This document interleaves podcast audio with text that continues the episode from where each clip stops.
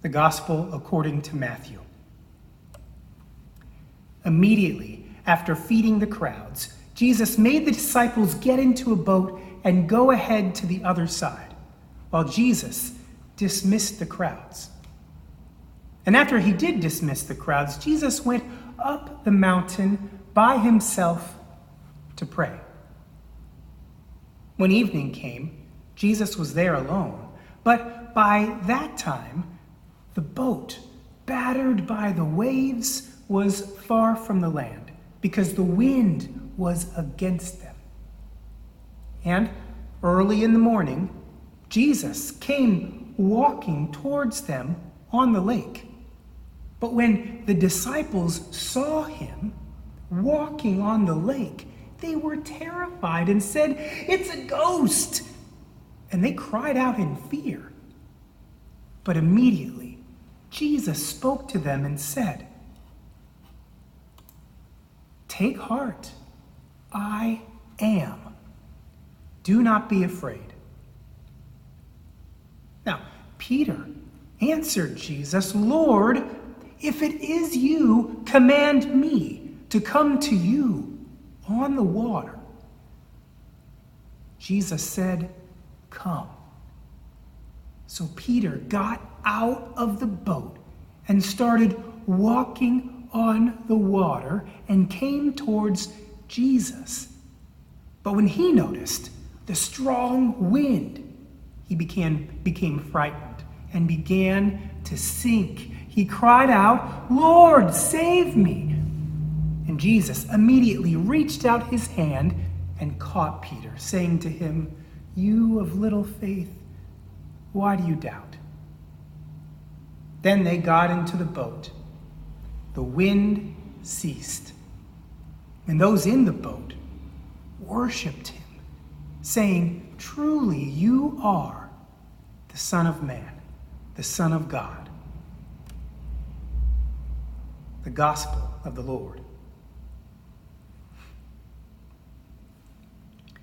So this week, the new Exodus continues. Here, Jesus leads the new crossing of the sea. No need to part the waters that drowned and batter. Jesus rises above the waters, walks on the waters. This is good news for us, but not in a way that makes us spectators. Like Mary from the kids' message, the gift is a calling. The calling comes from beyond us and also wells up from within us, submissive and daring. Lord, if it is you, command me to come to you on the water.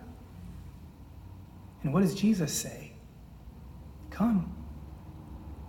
One word. Yes. An affirmation of you, your desire, your yearning for true freedom, your God given compassion and power. The contemplative teacher James Finley says, here is the one who sustains the entire universe, who gives of themselves to give you your next breath, who created all that is in order to be in communion with you. How can we be anything but humbled and yet never humiliated, emboldened without recklessness? With such long suffering hope, Christ has waited, and with such loving joy, Christ says, Come, come. Maybe you can see in Mary's story that, that inner revelation that's fulfilled in an external revolution. I mean, it's just kind of just like what Reverend Angel Kyodo Williams says that love and justice are not two, but instead, without inner change, there can be no outer change. And without collective change, no change matters. Of course, Peter stumbles.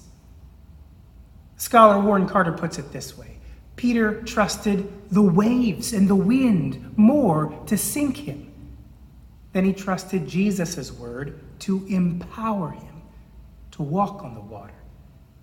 His little faith meant that he was distracted and overwhelmed. Peter will not have learned this lesson, Warren Carter says, by the time of Jesus' death. When again Peter focuses on the opposing forces rather than on Jesus' power. For Matthew, this is faith, relying on Jesus' word despite opposition. Trust Jesus. I mean, here is no fat figment of your imagination, but the very source of reality, the source of love. It may, what's funny about Peter's sense of calling was that it didn't come from Jesus. I mean, sort of, but not really. I mean, it bubbled up from inside him when he, he saw and heard the promise that this was Jesus on the water. The desire rose up within him. He is the one who suggested that Jesus should call him out onto the waters. You know, the neurolog- neurolo- neurologist and psychiatrist and Holocaust survival Hello? Oh, okay.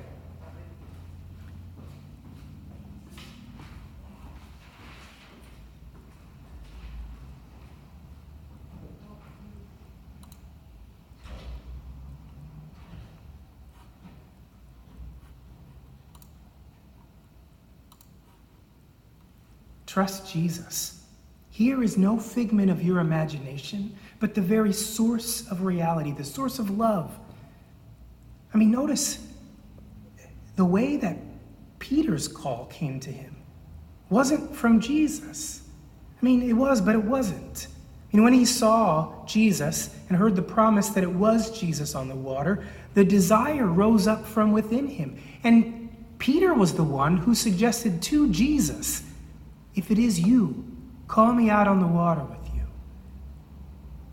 it's our own desires. It's through our own voice that Jesus speaks to us. Trust, trust, trust. And even though it's hard, and there is much to distract and overwhelm many dangers, a neurolo- neurologist and psychiatrist and Holocaust survivor, Viktor Frankl, put it this way what is to give light must endure burning. Like the burning bush, which burns but is not consumed, purifies and empowers but does not destroy this fire. Jesus walking on the water is Jesus rising from the tomb. Here is Jesus' transfiguration before the transfiguration and perhaps more powerful for being here, not up on a mountaintop, but down here in the storm with the churn and evil and danger. It as, it's as if the cross and resurrection are here superimposed. This impossible place is where faith lives. I mean, I remember as a boy, uh, the Pentecostal preacher at our tiny little church was greeting people after worship. How are you? He asked the man in line in front of us. And the man said, Well, under the circumstances, I'm doing okay. And the preacher said, What are you doing under the circumstances? He said it with his typical big, warm grin. What are you doing under the circumstances? I have wrestled with that question for 30 years. I mean, the shallow meaning is look on the bright side. The cruel meaning is I don't care enough to help you bear your pain. I don't have the courage to give myself to your healing. The deeper encouragement, the truth is there is one with the loving power to raise you above your circumstances until you too become a walking miracle. Why do you act like there isn't? Don't be a spectator Christian, someone who wants the comfort of the label, but without the real holy risk. Jesus became a walking miracle so you could walk that way too. I mean, Peter didn't have this all figured out in the moment, but he got it well enough to step out of the boat. How many steps did Peter have to take on the water before he also became a walking miracle? So, what if he sank? No one who loves Peter and knows the Lord could call that a failure. It is what it is a first step, a miracle in itself. What are you doing under the circumstances? Go toward the calling that terrifies you. By the time you hear this sermon, there will be a new bishop, a bishop elect in the southeastern Iowa Synod. As I record this, that election is in the future. Bishop Burk is retiring, and I don't yet know who will be elected, but I do know the, the 10 people, and perhaps even more, who will offer themselves as candidates. I admire their courage. Six years ago, before I knew you, Bishop Burk's first term ended. So there was a bishop's election. I was nominated. The first ballot is, is called a nominating ballot. Voters can write in any pastor's name, and a few people wrote in my name. Then I had to decide would I leave my name on the second ballot? I talked to people I trusted. I talked to Sarah. I knew that the answer of my heart was yes, stay in this election. But I was afraid. I mean, for one, I respected Bishop Burk. And more than once, I had to rely on him. I was afraid that he would take offense. I mean, also, I was afraid of making a fool of myself. There was that, who do you think you are? voice. And so, with my heart in my throat, I said, Yes, I will stand for election. And so, with Bishop Burk, I was one of six to make a speech before the whole assembly. And guess what? All of my fears did not come true. And probably you guessed, I was not elected.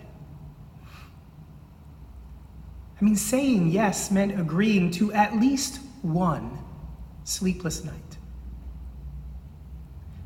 But then again, if I had said no, I'm not sure I would have slept any better.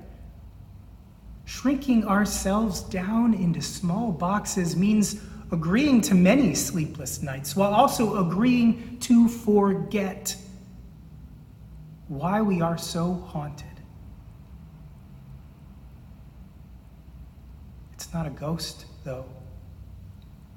The disciples also thought it was a ghost, but it was Jesus come to save us, impossible as always.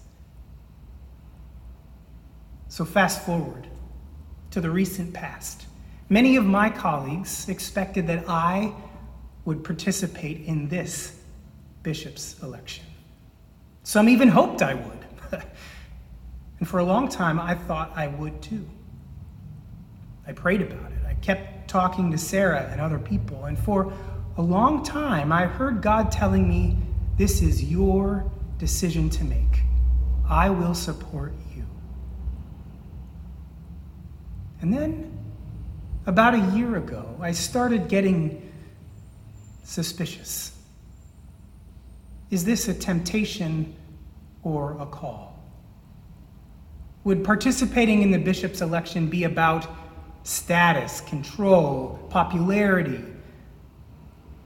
Or would it really be God's true calling to me? I remember the exact moment I got clear. And it's been scary too, especially at first. But for the last nine months, I've been telling everyone who's asked no, if I am nominated, I will withdraw. I'm still deeply engaged in the future of this synod, just not as a candidate for bishop. You know, both the yes and the no were the next impossible step. And then again, if they weren't, if they were me just sinking down even further, Jesus has certainly reached out his hand to save me. And you too, you also step into your greatness when you take the next impossible step towards Jesus. It doesn't have to be big, it's just the next step. And what a storm we are in right now. The pandemic is worse here in the United States than in any other country. A quarter of global cases and global deaths are here. There's the economic crisis wrapped up with it, and the, the crisis of racial and economic justice wrapped up in it, the, the political crisis. Take the next impossible step. The wind and the waves cannot sink you. Your doubt and your distraction cannot drown you because of Jesus. the one who awakened within you the desire, the one who called you onto the water, is always within reach. The next impossible step leaves behind the illusion of control, the need for mastery, the lie of perfection, the foolish idea that we need to know where we are going before we start. Like every step, the next step is toward a conscious acceptance of our utter dependency and Christ's utter trustworthiness and infinite love. Don't just believe in the resurrection, live it. Thanks be to God.